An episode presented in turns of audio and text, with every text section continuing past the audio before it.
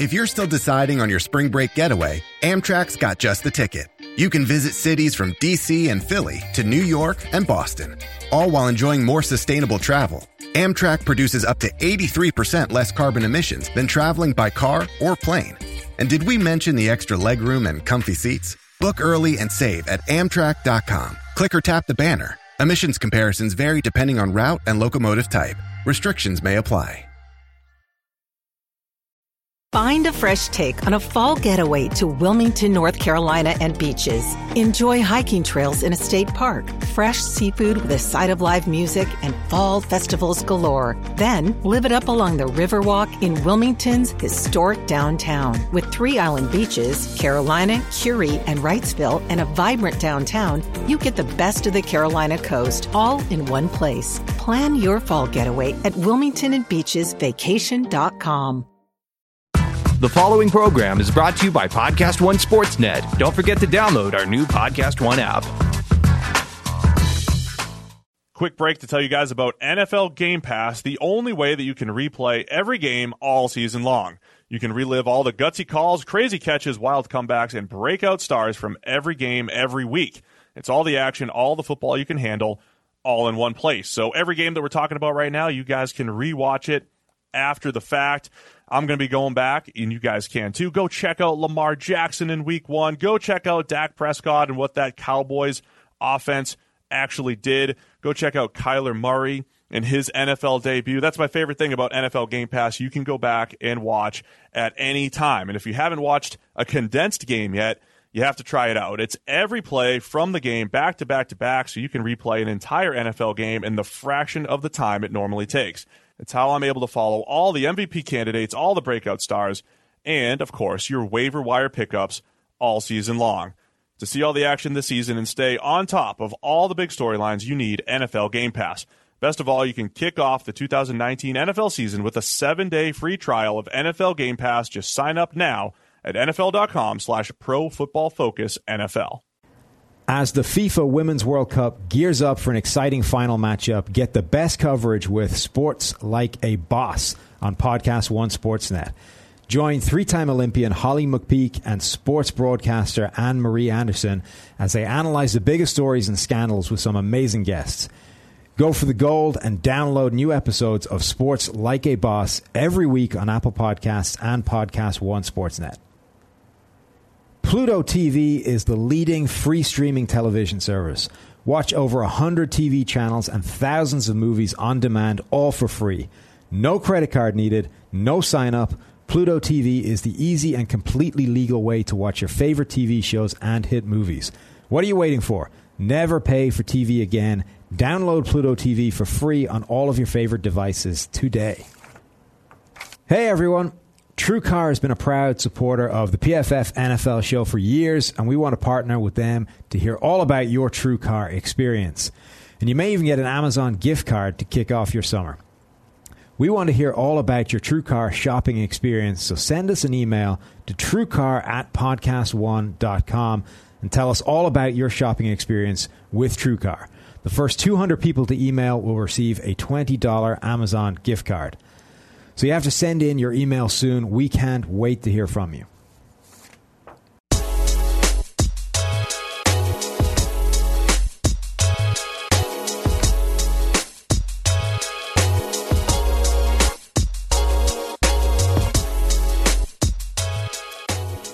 All right, welcome into the PFF NFL show. I am back, back from vacation. Sam Monson here with Mike Renner because Steve is now on vacation. Mm-hmm. We've we've teamed this up nicely so that we don't abandon you entirely all at once.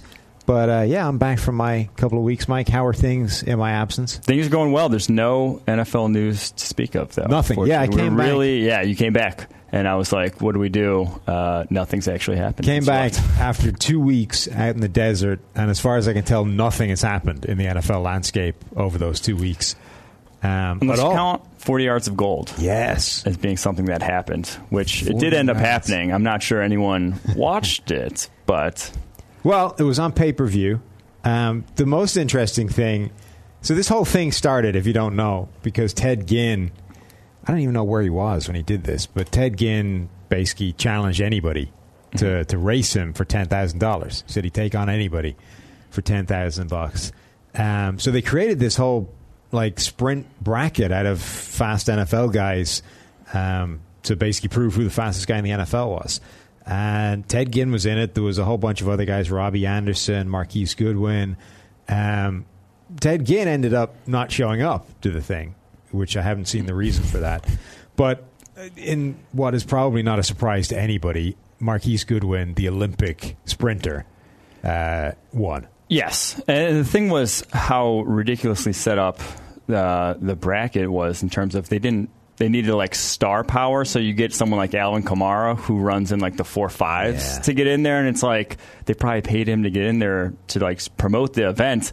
But then it was absurd because he's not going to have a chance against guys like Marquise Goodwin, guys like you know actual track guys in college running, uh, you know who know how to start. And that was such a big thing of this. It's not. It wasn't just you get to do your own start and go. Yeah. It's a gun. It's basically a track event. I think it was um, they use blocks, right? I I don't think it was a like a forty, you know, like a combine Yeah. style thing where you just line up in your stance and go.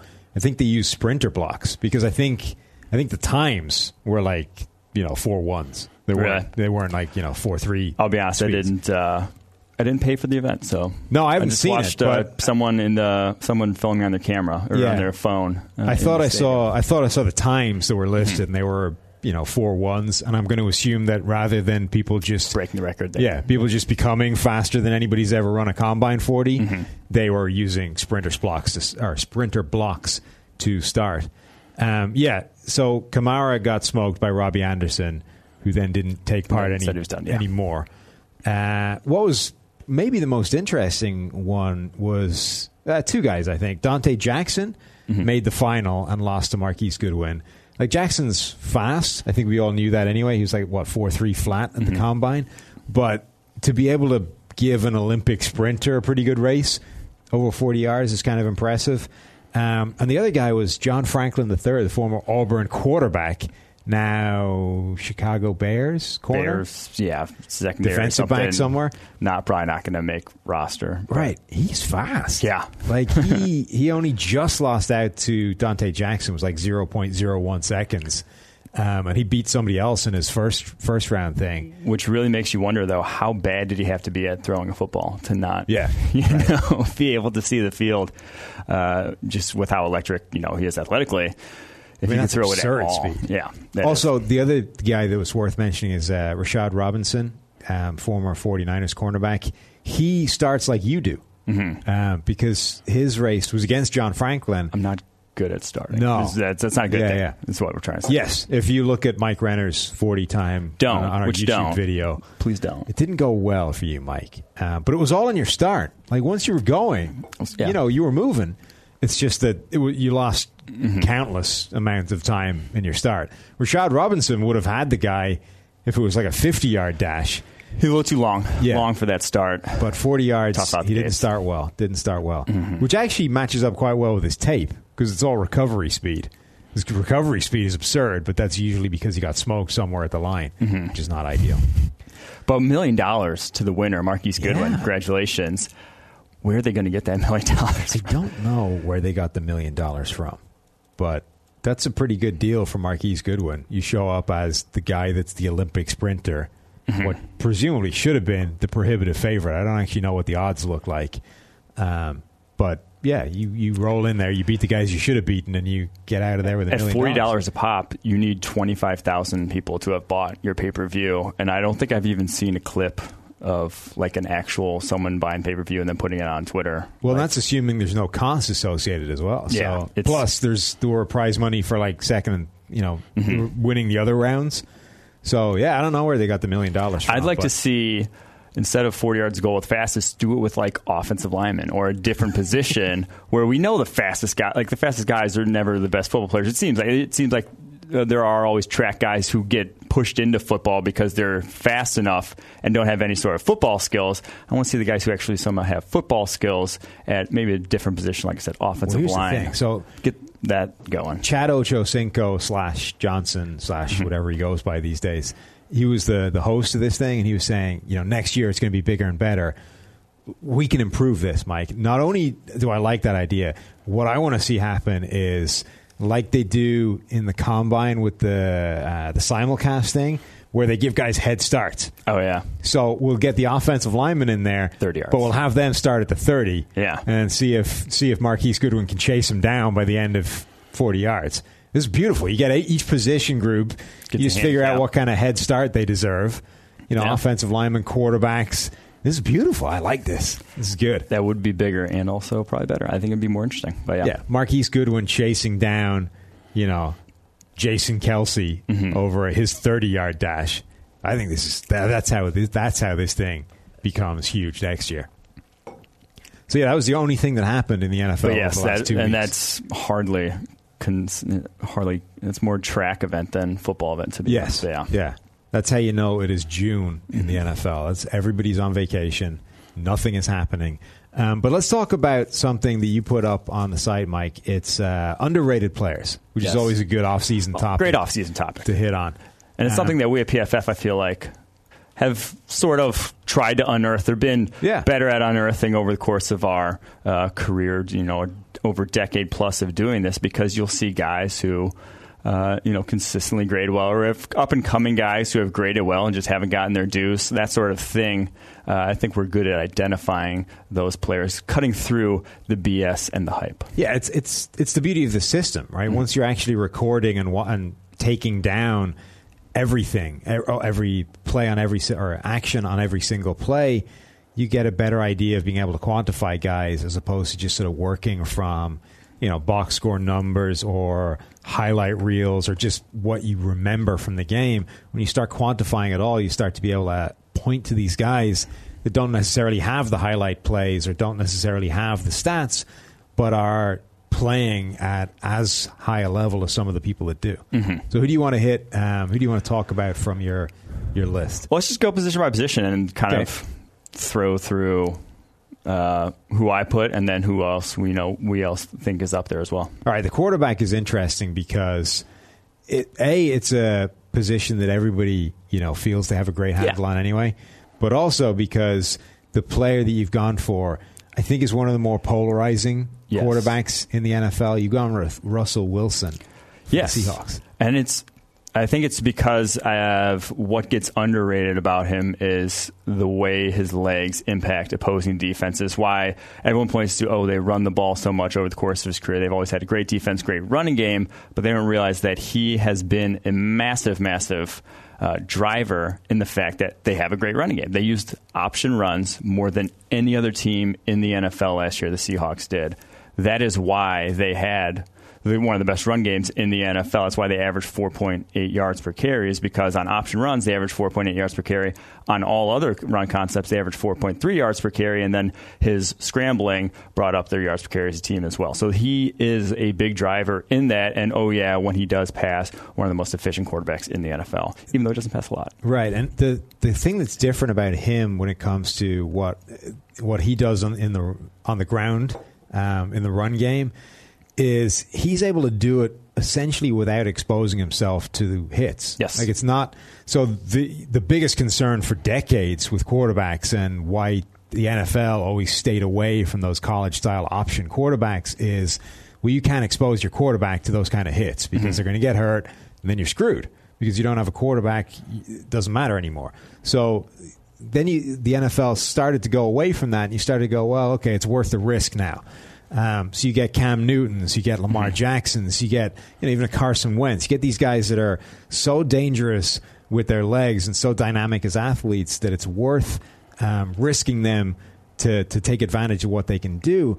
But almost all of those guys take hits and they become they get exposed to injury because of it. Cam Newton in particular, even though he's huge and you know a monster in the run game, it's breaking him down. But Russell Wilson is able to do that, and he may be the best quarterback in all of football at avoiding taking hits. He will Yes. get what's there, and then he'll hit the ground. And that is a big part of so certain option runs with the quarterback, just the normal read option, you are out in space and sort of you can see the hit coming and then protect yourself. You can slide, get down, that sort of thing. A lot of stuff to do with Cam Newton. They're running him between the tackles, Right. using him as a battering ram. You're not as protected there. That's Yeah. a little different than how they use Russell Wilson. But that is a big thing to it. You're not, when you are in the pocket, stepping up into throws a lot of times, some of those pocket passers are going to be more injury prone because you're not being able to protect yourself. Wilson moves like a running back, has the speed of a running back, so he can uh, when he gets out into space, protect himself and get himself into favorable situations where he's not taking the big shots. And he has, I mean, has been the pinnacle of health over the course of his career. Yeah, it's definitely not you know like for like comparing him with Cam Newton and what what Cam Newton is asked to do by the Panthers. Yeah. But Wilson is also exceptionally good at understanding. He's got a really good feel for when I can make a guy miss versus when I'm going to get hit. I need to need to hit the ground. So you know he'll see him duke guys out of their shoes. Whereas yeah, it's a one on one shot. The guy's got a pretty good chance of making a hit on him, but he knows I can make this guy miss. Versus no, this one's actually going to make a hit. I got to I got to hit the ground. Yeah, definitely something for Kyler Murray to be watching. Wilson's tape on how to Yeah. protect himself there because they're very similar athletes in that regard. Um, and he's also one of the more fascinating quarterbacks because, kind of like Aaron Rodgers, you have this thing. Anybody that does things in a different way to everybody else, you know, a, a Tom Brady or a Peyton Manning, it's pretty easy to see the dynamic at work. They stay in the pocket. They don't do an awful lot. You don't. There's not that much to work with. It's mm-hmm. just sort of how much pressure's coming versus what you could do to mitigate it.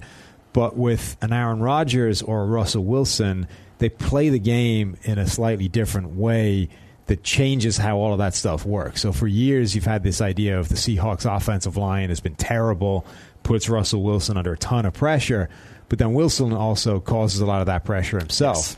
And I think because he is a short quarterback, he will deliberately start to move around back there to essentially manufacture himself some some windows, Windows, some yeah. throwing lanes to be able to see downfield. And you get these situations where it would be a clean pocket, but he wants to start shifting people around, starts to run around, find some space back there, and then ultimately makes a, a you know pass off the back of that vision. But anybody that I think has that different dynamic at work, it causes sort of it, it, it polarizes people, right? Because some people are going to see that as a bad thing, some people are going to see it as a good thing, um, and it's just this interesting discussion point with him versus other quarterbacks. Yeah, it very much goes back to that. Uh, you know, the what it, if you guys have ever read Andy Benoit, his sort of dichotomy or his uh, contradiction that he was having to face with Russell Wilson, why he was so down on Russell Wilson. But he was like, if, I, if I'm a defense coordinator, I would hate to face Russell Wilson because there's no game plan for some of the stuff Yeah. that he does.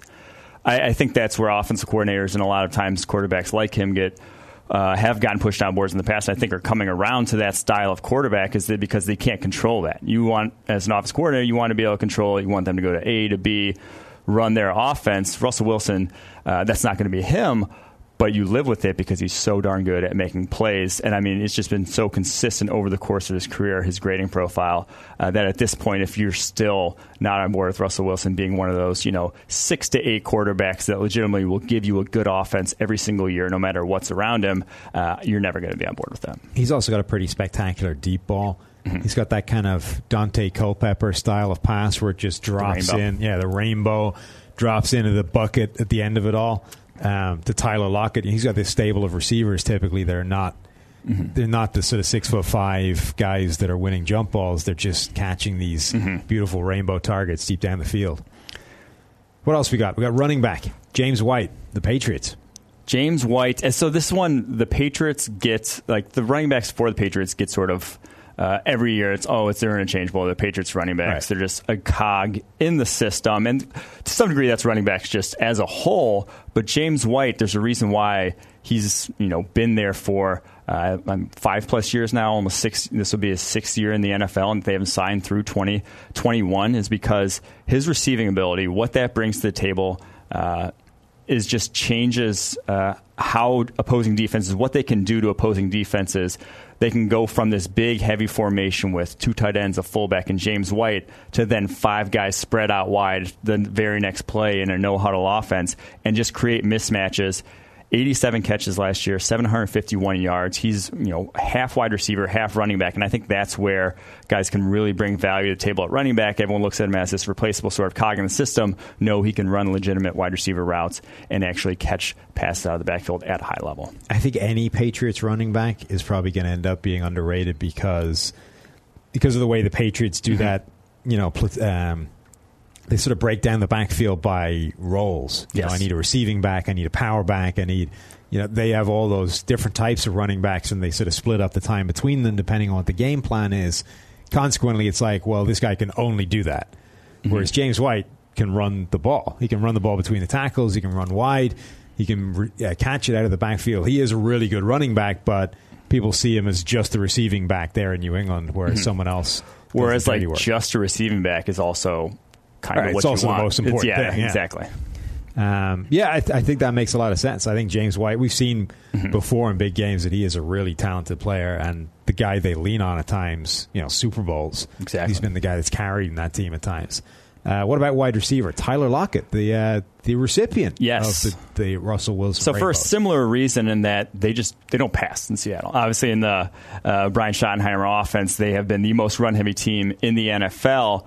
But Tyler Lockett, uh, on a per you know snap basis, on an efficiency basis, uh, far more efficient than a lot of other receivers, a lot of other bigger names around the NFL, even though he didn't have a 1,000 yards. Had a perfect passer rating when targeted this past season and averaged more yards per route than Adam Thielen, Juju Smith Schuster, that's a mouthful, Brandin Cooks, Robert Woods, Antonio Brown, Stefon Diggs, a lot of bigger names. He was more efficient on a per play basis. Uh, top five last year in deep yard, deep receiving yardage. There's one of the best route runners in the NFL. Uh, Tyler Lockett if he was in an offense like Pittsburgh, uh, you know, like a high volume offense like the Packers, even, he would be a lot bigger of a name. Tyler Lockett is one of those players that I regret so much that we just didn't have the confidence to really get on board with to really push him mm-hmm. that first year. It was the very first year we'd done college grading. Tyler Lockett's grading was every bit as good as Amari Cooper's. Yes. Um, really, those, those are the two guys that had the best grades. It was Amari Cooper and Tyler Lockett. And Lockett's problem was just size. He was like 5'10, 175 mm-hmm. or whatever it was, tiny guy. And you watch the tape and it didn't matter. He was making contested catches, he was winning jump balls, he was getting wide open, which is, you know, the thing that is most important these days. Mm-hmm. Him and Amari Cooper were the two guys that did that the best and it looked like this stacked wide receiver class. You had Cooper, you had Kevin White, um, you had Dorial Green Beckham, you had uh, Funchess, you had all these big receivers, um, even guys like Nelson Agholor, significantly bigger. You had this what looked like a loaded first round of wide receiver talent. And then you had Tyler Lockett, whose grades said he should be yeah. a first rounder along with them. And I think because he was just so small, we kind of shied away a little bit. And also right? in an offense that really does not produce a lot of passing. It is a run heavy offense there at Kansas State, has been uh, for years, never really produced any high volume wide receivers, and he produced a ton in that yeah. offense still. So he's really he's been the same guy essentially in the mm-hmm. NFL as he was in college, and the grading pointed us in that direction. We just didn't quite have the confidence to to push it the way we should have. If I, if we had that time to do over again, I would love to to be out there saying mm-hmm. Tyler Lockett is right up there with Amari Cooper as you know the best well, wide receiver in obviously. this class. Yeah, but it's one of my lasting regrets, Mike. that that's a that's a we have a lot of those. Hopefully, not as many going forward, though. yeah, it's, I mean, now that I, you know, it was year one of the system. That is true. We didn't know what it meant. Mm-hmm. You know, this is the first year we had NFL or PFF grades on these NFL prospects. We didn't know how much stock to put in that. This guy's got a fantastic grade, mm-hmm. but you know, we know that we know the physical ability and size and speed and all that kind of stuff. It matters to some degree. We just didn't know how much mm-hmm. um, and, and, where to put that. So it was all a learning experience.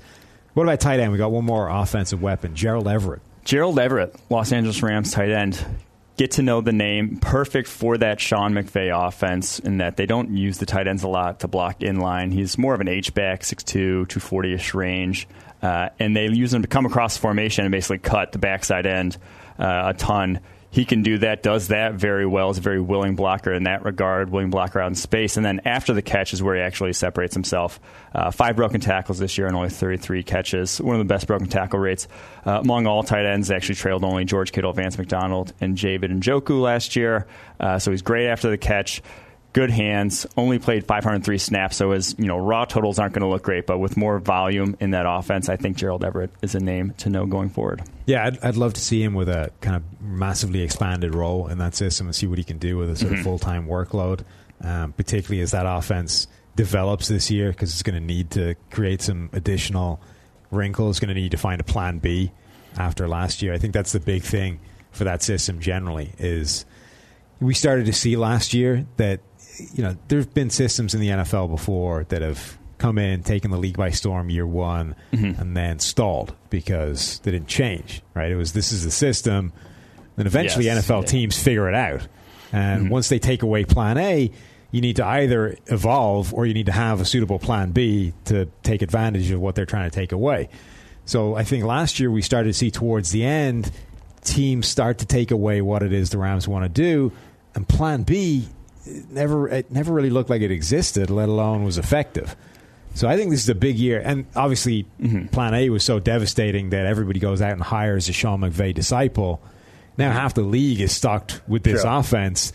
If it doesn't have Plan B, or if they're not able to evolve it, like half the league just made a pretty bad decision. I, I, don't. I think there is still it is sound offensive principles the way they go about calling a game uh, in terms of you know, the bunch formations, the outside zone heavy, and the play action heavy yeah. scheme. Those things are sound principles that are going to work everywhere. Uh, now, uh, I think there are things you can do to counteract a lot of things you do in the pass game with those tight splits, with uh, you know trips and bunch formations. But a lot of it still will just work and is good sound football, and that's why it's trending that way. That's why you see the proliferate, proliferation of their offensive minds and offensive guys who know that system. Your offensive line um, has a player in it that I I'm a huge fan of this selection because we did uh, we took over Peter King's mm-hmm. Football Morning in America. Um, my section was writing about guys um, that either could be um, on our PFF 50 list or will be higher. And David Bakhtiari made our, or David Bakhtiari featured in our 10 things I think at the end. Um, and I think I labeled him as the most underrated player in all of football. You because, did, in fact. Yeah, because if you, I one of the things I pulled out was using. Uh, I think the last three years or the last five years of, of pass blocking grading for offensive linemen, and he was number one by a distance. Right, mm-hmm. he was way out at the top. But number two was Joe Thomas. So everyone, Joe Thomas has been the gold standard of pass blocking left tackles basically since mm-hmm. he's entered the league, right up until his retirement. But actually, over the past couple of years, Bakhtiari had kind of overtaken him anyway. Uh, you know, even before Thomas was forced to retire, Bakhtiari had become that standard.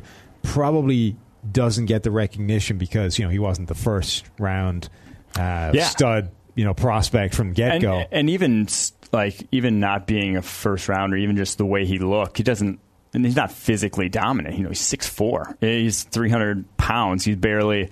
Uh, he doesn't look like Tyron Smith. He doesn't have these right. ridiculously long arms. He doesn't look like Joe Thomas. He's not enormous.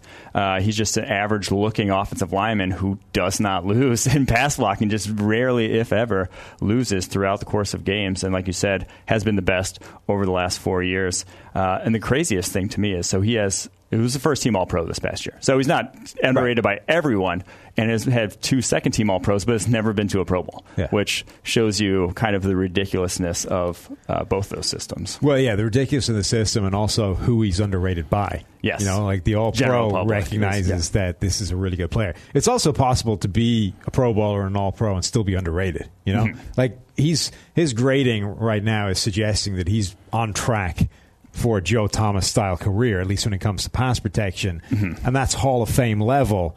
And I don't think, even with all pros to his name, nobody is currently thinking of David Bakhtiari as a future Hall of Famer. Yeah, I was actually for, we'll get to interior defensive line a little later, but I was debating Fletcher Cox for that one as being underrated because I don't think people realize the difference between well, one Aaron Donald's out in his own Right. sort of stratosphere is why he gets is why Fletcher Cox gets underrated because if Aaron Donald didn't exist, people would be talking about Fletcher Cox kind of the way we talk about Aaron Donald, in that he's just in his own stratosphere, playing uh, on the interior defensive lines way better than any other defense tackle in the NFL. There might Not be, named Aaron Donald. yeah, there might be few things more frustrating to a person than being clearly the second best person, like in your era. Yeah. I, I've seen it like across sports. To be fair, I'd take that, but oh uh, yeah, it like, would it's be better than just you know being bad, but it must drive you nuts. Like you know, Mm-hmm. people forget that how good Daunte Culpepper's 2004 season was because it happened at the same time as the Yeah. be, you know arguably the best Peyton. season of Peyton Manning's career. So you don't even it's like it didn't exist. Exactly. Um, and the one that always that I always come back to with this stuff is you know anything about uh, motorcycle racing, Mike? God, I do not. It's a guy called Valentino Rossi, who's Okay. uh, basically the the goat, the greatest of all time. Incredible. He's had this like twenty year career from like teenager to like forties. But for a, a spell, like a regular period of his career, there was a guy called Max Biaggi who was clearly the second best rider uh, the entire time. Right, he'd been the best all the way through the sort of the the setups, like the the lower sequences, the leagues, got to the the top. Then Rossi came along. And it's like now you're just worse than him. Yeah. But he would spend every race, and it was Rossi almost like toyed with him. Mm-hmm. So he would be like second, he would trail him behind for like 25 laps, and then the last lap just overtake him and win. And you could tell that it like gnawed at Biaggi's very existence to be like, I, there's nothing I can do. This guy is just better than I am, and yet I am better than everybody else in the world. That's Fletcher Cox. Mm-hmm. Yeah. Like he is better than any other defensive interior lineman in the NFL, but you're just Will not never in, get- yeah, yeah. you're not in Aaron Donald's stratosphere, and there's nothing you can do to get there because he's so far off the end compared Mm-hmm. to everybody else. But yeah, so it's it's a great point that, that Fletcher Cox gets completely screwed by that, even though he's recognized as being Mm-hmm. you know Pro Bowl, All Pro, dominant player.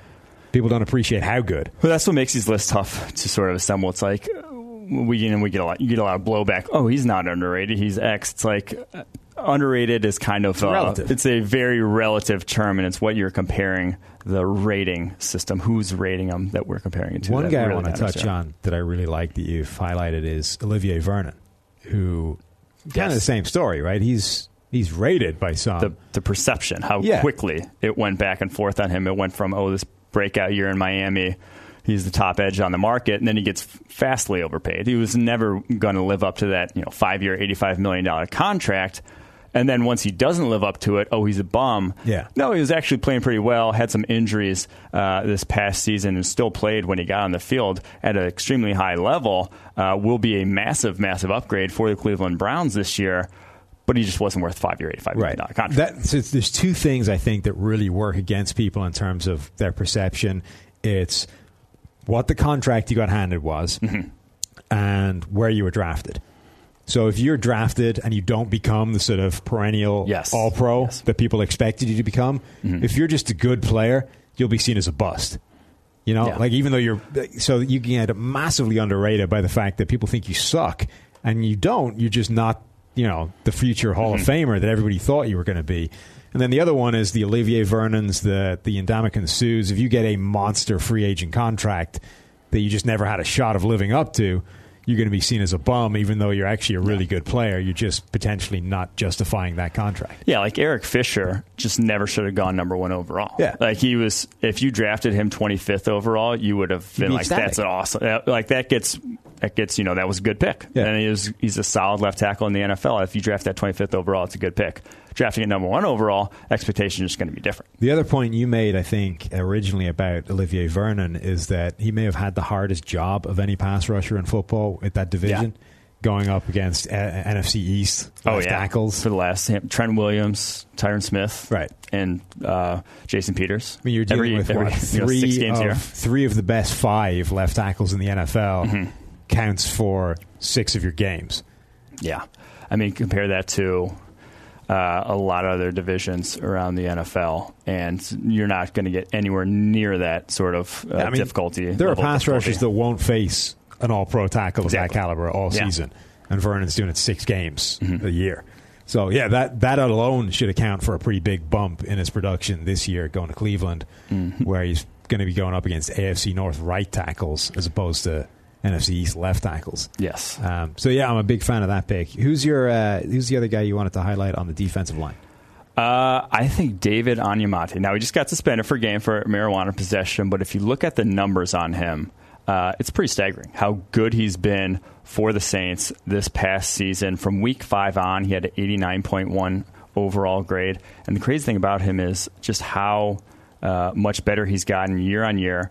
Every single year, went from a 57.2 grade as a rookie, 71.6 in year two, 81.2 this past season. Came out of University of Manitoba, uh, nice. you know, back all the way back in 2016. Powerhouse. Uh, only 26 years old. I think there's a good reason to think of he could join that sort of second tier that uh, you know the Kawann Short, uh, Mike Daniels, Akiem Hicks of defensive tackles that are very, very good, very, very impactful, and that'll be huge for the New Orleans Saints here down the stretch. Could be the makings of one of the best defense lines in the NFL. Nice. Um, let's hit one more player on this, and then we'll jump to some college stuff. Cause, Yes. because I know you're the college guy now, Mike. Uh, cornerback, you've gone with Darius Slay. Um, corner is fascinating because there's no, you know, Darrelle Revis anymore. It's this kind of weird landscape where I don't know that. And even like uh, Sherman was probably like the guy for a while. Yeah. Has definitely taken the slip and play. Patrick Peterson, they played a lot of zone last year. Did not suit him to his best to have his best you know sort of season. So it's kind of up for grabs. Yeah. the sort of title at that position. And I think there's so many different ways of kind of looking at it, like what you want the corner to do. A, you know, scheme varies so wildly whether you're playing a zone heavy system or man heavy system. But B, you know, what what do you value as more important? Sort of limiting the amount of catches a guy has, the plays on the ball. Do you want your guy um, getting interceptions, pass breakups, all that kind of stuff? So there's a ton of different ways you can look at cornerback to kind of decide how well people are playing. But give me the case for for Darius Slay. Two big things. Uh, one is just he's been incredibly consistent uh, over the past four seasons. Never been below seventy seven point zero overall grade. So I think four straight years he's been. Uh, that's top 25 ish, top 20, 25 level of play at the cornerback position. And we see consistent. Yeah, which Yeah. we see is like uh, rarely, uh, if you're not one of the top three to five cornerbacks in the NFL, it's rare that you don't have a down year at the cornerback position just because it's so tough to guard NFL receivers. You're going to get beat a handful of times deep, and all that, you know, get beat four times deep in a season, that's all of a sudden a bad season. Yeah. That's how fickle the cornerback position is. Uh, over that four year span, 90.5 overall coverage grade over that span. Uh, and so I just don't think his name gets tossed around in terms of the top 10 cornerbacks in the NFL, but he does all that and he tracks number one wide receivers. Did it, I think, uh, 10 times this past season, had games where he tracked number one wide receiver. So tracking number ones has all that, uh, all the stats to go along with it. I think his name deserves to be mentioned in that sort of top 10. I'm not putting him uh, as the number one cornerback in the NFL, not saying that at all, but I think he just gets underrated because Lions defense kind of stinks, but he's been sort of carrying them uh, with a on a bad defense for years now. And another guy who's now got a pretty tough job in that division Yes. because you're going up against Vikings receivers, you're going up against Davante Adams, Davante Adams. um, and Davante Allen Adams Robinson. really like that's when last year when I really knew Davante Adams was uh, going to have a breakout years because he made Darius Slay look awful, and Yeah. no one has made Darius Slay kind of look like that over the course of his career. So let's let's pivot from NFL cornerbacks to college cornerbacks. Yes. You're you're now PFF's. What's your title? Like your official Uh, lead draft analyst. lead draft analyst. So Mike is like 24/7 draft. You're diving into all the college prospects. Mm. Yes. Constantly. You're the guy that actually knows who the hell these people are before we roll around the draft season as opposed to me who will roll into draft season and then try and figure out who they are. So, who should we be paying attention to with the cornerbacks? top of the class, three names I'll give you that I think I feel comfortable throwing first round sort of mix right at the moment. Bryce Hall out of Virginia. I think if he came out this past year, would have been the first cornerback taken because he has the size, the speed. He has all the measurables. Has the ball production. Uh, he had the, high, second highest coverage grade in all of college football last year. Uh, has the highest coverage grade of anyone in this class over the past two seasons. Uh, ton of ball production, and he has just absurdly long wingspan. When you look at him, he just envelops wide receivers at the line of scrimmage. Going to be a press cover. The cover three, Seattle cover three teams are going to fall in love with this guy. Probably going to have a top ten grade on him coming out because of what he can do in terms of just shutting down one side of the field if he's playing in a silo. He is so good at that. He's not going to be your move him around, follow wide receivers to the slot sort of guy. But if you run one of those schemes, you run a man heavy scheme he's going to be your guy. He has all those sort of traits. Uh, I can't believe he didn't come out. To be honest, with uh, with the tape we saw from him last right. year, I'm just very surprised. Uh, definitely in the mix there for the first corner off the board. Okay, I like it. Who else we got? Kristian Fulton out of LSU. For my money, after having watched both of them, the better LSU cornerback last year. He played better last year than Greedy Williams. Uh, I think he's just a smoother athlete, or not even. I think he is a smoother athlete than Greedy Williams. Is a more scheme diverse cornerback than Greedy was for sure. Uh, just in hip pockets down the field again and again.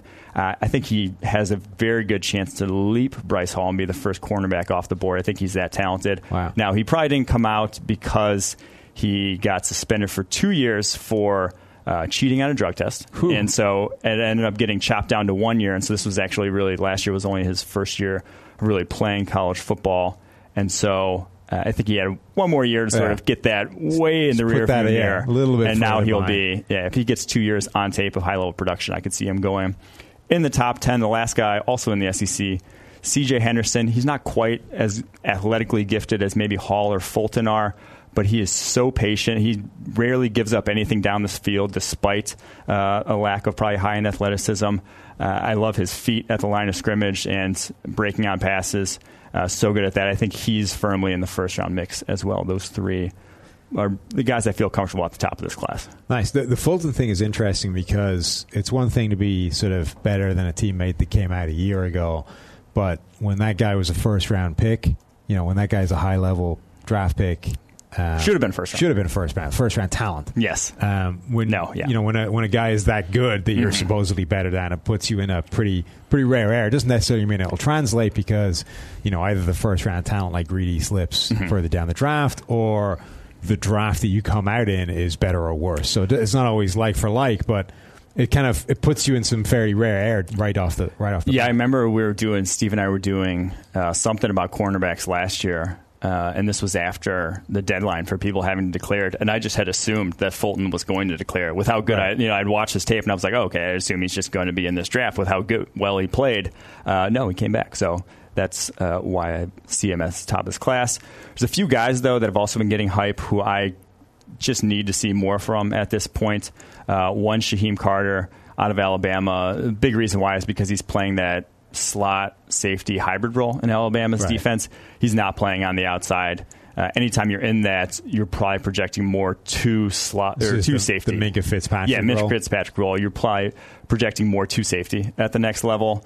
And so, unless he kicks out to boundary, you know, to the edge cornerback position, you're just gonna have a tough time. It's such a different role uh, that I'm gonna have a tough time projecting you there. But I liked a lot of him. I don't see necessarily a fantastic athlete. Uh, I think he might actually be better at safety, so that's probably where I'd evaluate him at this point.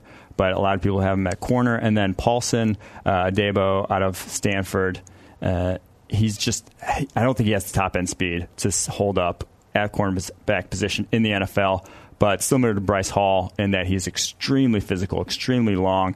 Tack comes up, wants to hit. So maybe more zone heavy teams, cover two teams, or uh, that sort of thing would covet uh, Adebo's skill set. The the Carter thing is interesting because it feels like the NFL should start trending towards essentially adopting that position. Yes, anyway. that should be a position. Right. Yeah. Like you know, we've done the George and Eric and, and the forecast guys have done research on this idea that players that have experience covering the slot are mm-hmm. the ones that translate that better to covering the slot in the NFL. You know, mm-hmm. you're better off getting a guy that's good covering the slot in college than just assuming somebody who played outside or safety or something in, in college yes. can immediately move to the slot and be good mm-hmm. because it's a you know it's obviously a different position. Um, and it is like it is so different in terms of what uh, you want to covet at that. So uh, outside cornerback speed is so much so so important in terms of yeah if you just lose a step to a fast wide receiver on the outside, you can't regain that Speed step. and length. Yeah, and you you're not facing if you're facing a slot uh, slot go route, basically a seam route. You're probably not having to carry that if you're the slot cornerback. You're probably passing it off to a safety. time, you're, yeah. you're not that speed that you know being able to turn and run is not going to be as important. You just have to be able to react, pass off routes. That stuff is more important. So uh, it really is two different sort of skill sets. And if you're already good at one, probably just keep them there. Right. Yeah. Yeah. I mean, yeah. It's it's it's two completely different positions, and if anything, it's becoming more different as the league Yeah. sort of trends in this And, direction. and also, you, you don't need guys to do both. You can Right. keep a guy there all game long and not ask him to do anything else. yeah. So now it, it feels like those guys instead of you know looking at them and saying, well, I don't know if I can project him to the outside or if he needs to move to safety. Hmm. Like we, the league probably starts need start needs to start. Sorry, needs to start um, sort of valuing that as a highly coveted position in and of itself, not just where you get guys Mm-hmm. later on and fill that spot. It's like no, if this guy is a first round talent doing this, Mm-hmm. let's not let's not project that to a different position.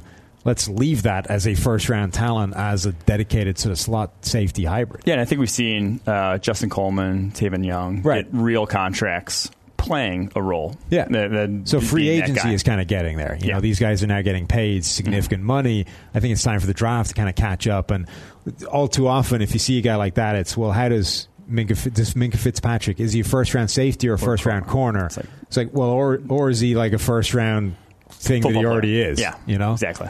So that those guys are interesting to see if the league's going to start sort of coveting that as a first round prospect in and of itself, without trying to project them somewhere else. Mm-hmm. Um, who else do you want to talk about? All right, I got a few breakout candidates for you at the cornerback position, guys who I like a lot, and I think if they, you know, there's some stuff on tape I'd like to see, or things I'd like to see them improve, or just other roles that I want to see them fill. Darnay Holmes out of UCLA, he's going to legitimately run in the low four threes. He has absurd speed, uh, some absurd playmaking ability. Has uh, had a rep against Marquise Brown where he picked him off, ran stride for stride down tape, and that Jesus, stride for stride down the field, uh, turned, located the ball better than Brown did, and picked it off. Ran a slant route for N'Keal Harry against Arizona State, picked it off for a pick six. Uh, so has some high level, also some low level. Dillon Mitchell out of Oregon just murdered him in that matchup uh, on some double moves down the field. He looked lost. So Everybody, everybody in college football gets hosed on double, moves. but he just looked lost uh, in other routes as well throughout that game. So he cleaned that up, but he's a high level athlete. Has, like I said, the high level plays on tape. Uh, could be if he just you know. Uh, works on some things, gets there, could be a first rounder. And a name I want to throw out Jeff Gladney out of TCU, one of our highest graded corners. Uh, very thin at the moment. I think he's like, looks like he's six one or so, but looks about 170. Very thin. Uh, gets manhandled by some bigger receivers, but uh, has the length and has great feel uh, for zone coverage. And I love his bounce for a taller cornerback. A lot of tall cornerbacks, uh, you know, need to be in press and need to. Basically, want, need a limited route tree. Yeah. They need that sort of silo uh, to be able to guard. I think he could move to the slot even with how good his feet are and how good his balance is. So Jeff Gladney, I'd expect a big year out of him, TCU cornerback, and also Javaris Davis out of Auburn. He actually played uh, the slot role for them a lot. Last year was their nickel corner, and now he's moving to the outside. So that's a big thing for him. Greater really well in the slot. Liked what I saw there. Now can he hold up on the outside, undersized? Uh, but if he can, he'll be moving up boards. The pipeline that some of these college programs have, uh, just being able to produce a draft pick after draft pick after Yeah. draft pick at specific positions, is kind of incredible. Yeah, the fact that it didn't this- say an Ohio State corner. That's, that's what I was going to ask. right? Like, who's the uh, who's the Ohio State corner that that we're looking at now? Because they have one every year. I I don't. Uh, gosh, I should know this off the top of my head, but I haven't. uh, None of them have graded out Yeah, well yeah. for us, unfortunately. So yeah, But we've got an Alabama defensive back. We've got a Stanford every year seem to somehow produce a defensive back that Mm-hmm. gets drafted. Um, Auburn, Clemson. We've like every single one of these schools seems to be producing at least one. Decent yeah. I mean, the blue blood SEC, like uh, you get every single basically level of their defenses. Usually, at least have one top three round prospect. It seems. Yeah, like this idea of the SEC being you know head and bo- head and shoulders above everybody else is not didn't come. It's from not. nowhere. Yeah, it's not rooted in. Uh, Yeah, you know, just entire bias. fallacy. Yeah, it is. There's a reason why. But that's it. That's the cornerback class. I I think it's a fairly solid class, to be honest. I, I think it's better.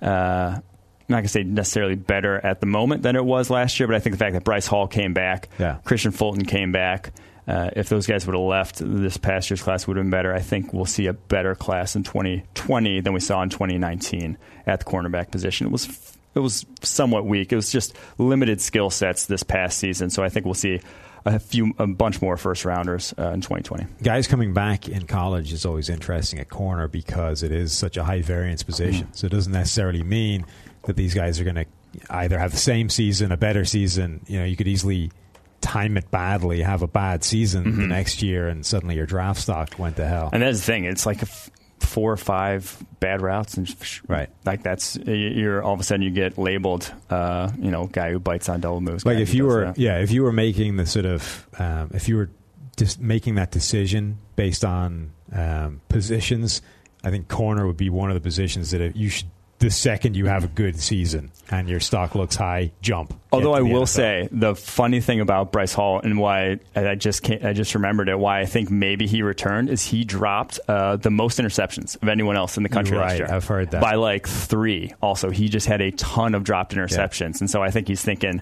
I get I catch those passes. All of a sudden, my I number looks better next year. Even if that not necessarily how NFL evaluators really care, but he had a ton I of. think drop the picks. thing is a lot of them do They- yeah, he comes back next year he gets eight picks Yeah, suddenly that'll he's a ball hawk stud he goes in the top five I think that does make a lot of sense Yeah. and the other the flip side of it is like there are people out there that will ding you for the dropped interceptions. Mm-hmm. Like whatever about the guys that just look at the eight interceptions and think, "Wow, what a playmaker."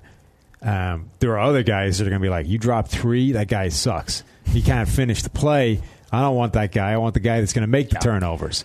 True. Um, so yeah, I- that probably is a smart move um, on his basis. But yeah, cornerback is one spot where the second I had a really good year, I would not be risking not having a good year the next year because you know stuff kind of outside of your control. A corner more than most positions can can really make you look a lot worse. Sadly, though, Virginia does not play Clemson this upcoming season, unless obviously championship game. Yeah. But that, I, that's it's terrible. Tee Higgins, Justyn Ross would have been a great matchup. Unfortunate. Shame, shame, Michael. Um, all right, that's going to do it for us. I don't know how long is Steve out of the building for. I don't even know. I didn't even realize he was going to be out of the building today. So that tells you how much I paid attention. I knew he was gone today, but I have no idea when he's back. So anyway, at some point we will hopefully have another podcast later in the week. It may or may not feature Mike. I have no earthly idea how long Steve is on vacation. I do know that he's driving his entire family like to Boston. So Mm, that's probably going to be a while, though. yeah, a it's going to be a while, and b he's probably not going to be in great spirits when he get does get back and gets in the chair. Yeah. because three kids in the back of a minivan driving across the country cannot be fun. Um, yeah, so hope you hope you've enjoyed listening to this. It's been Mike Renner and Sam Monson. We shall see you next week.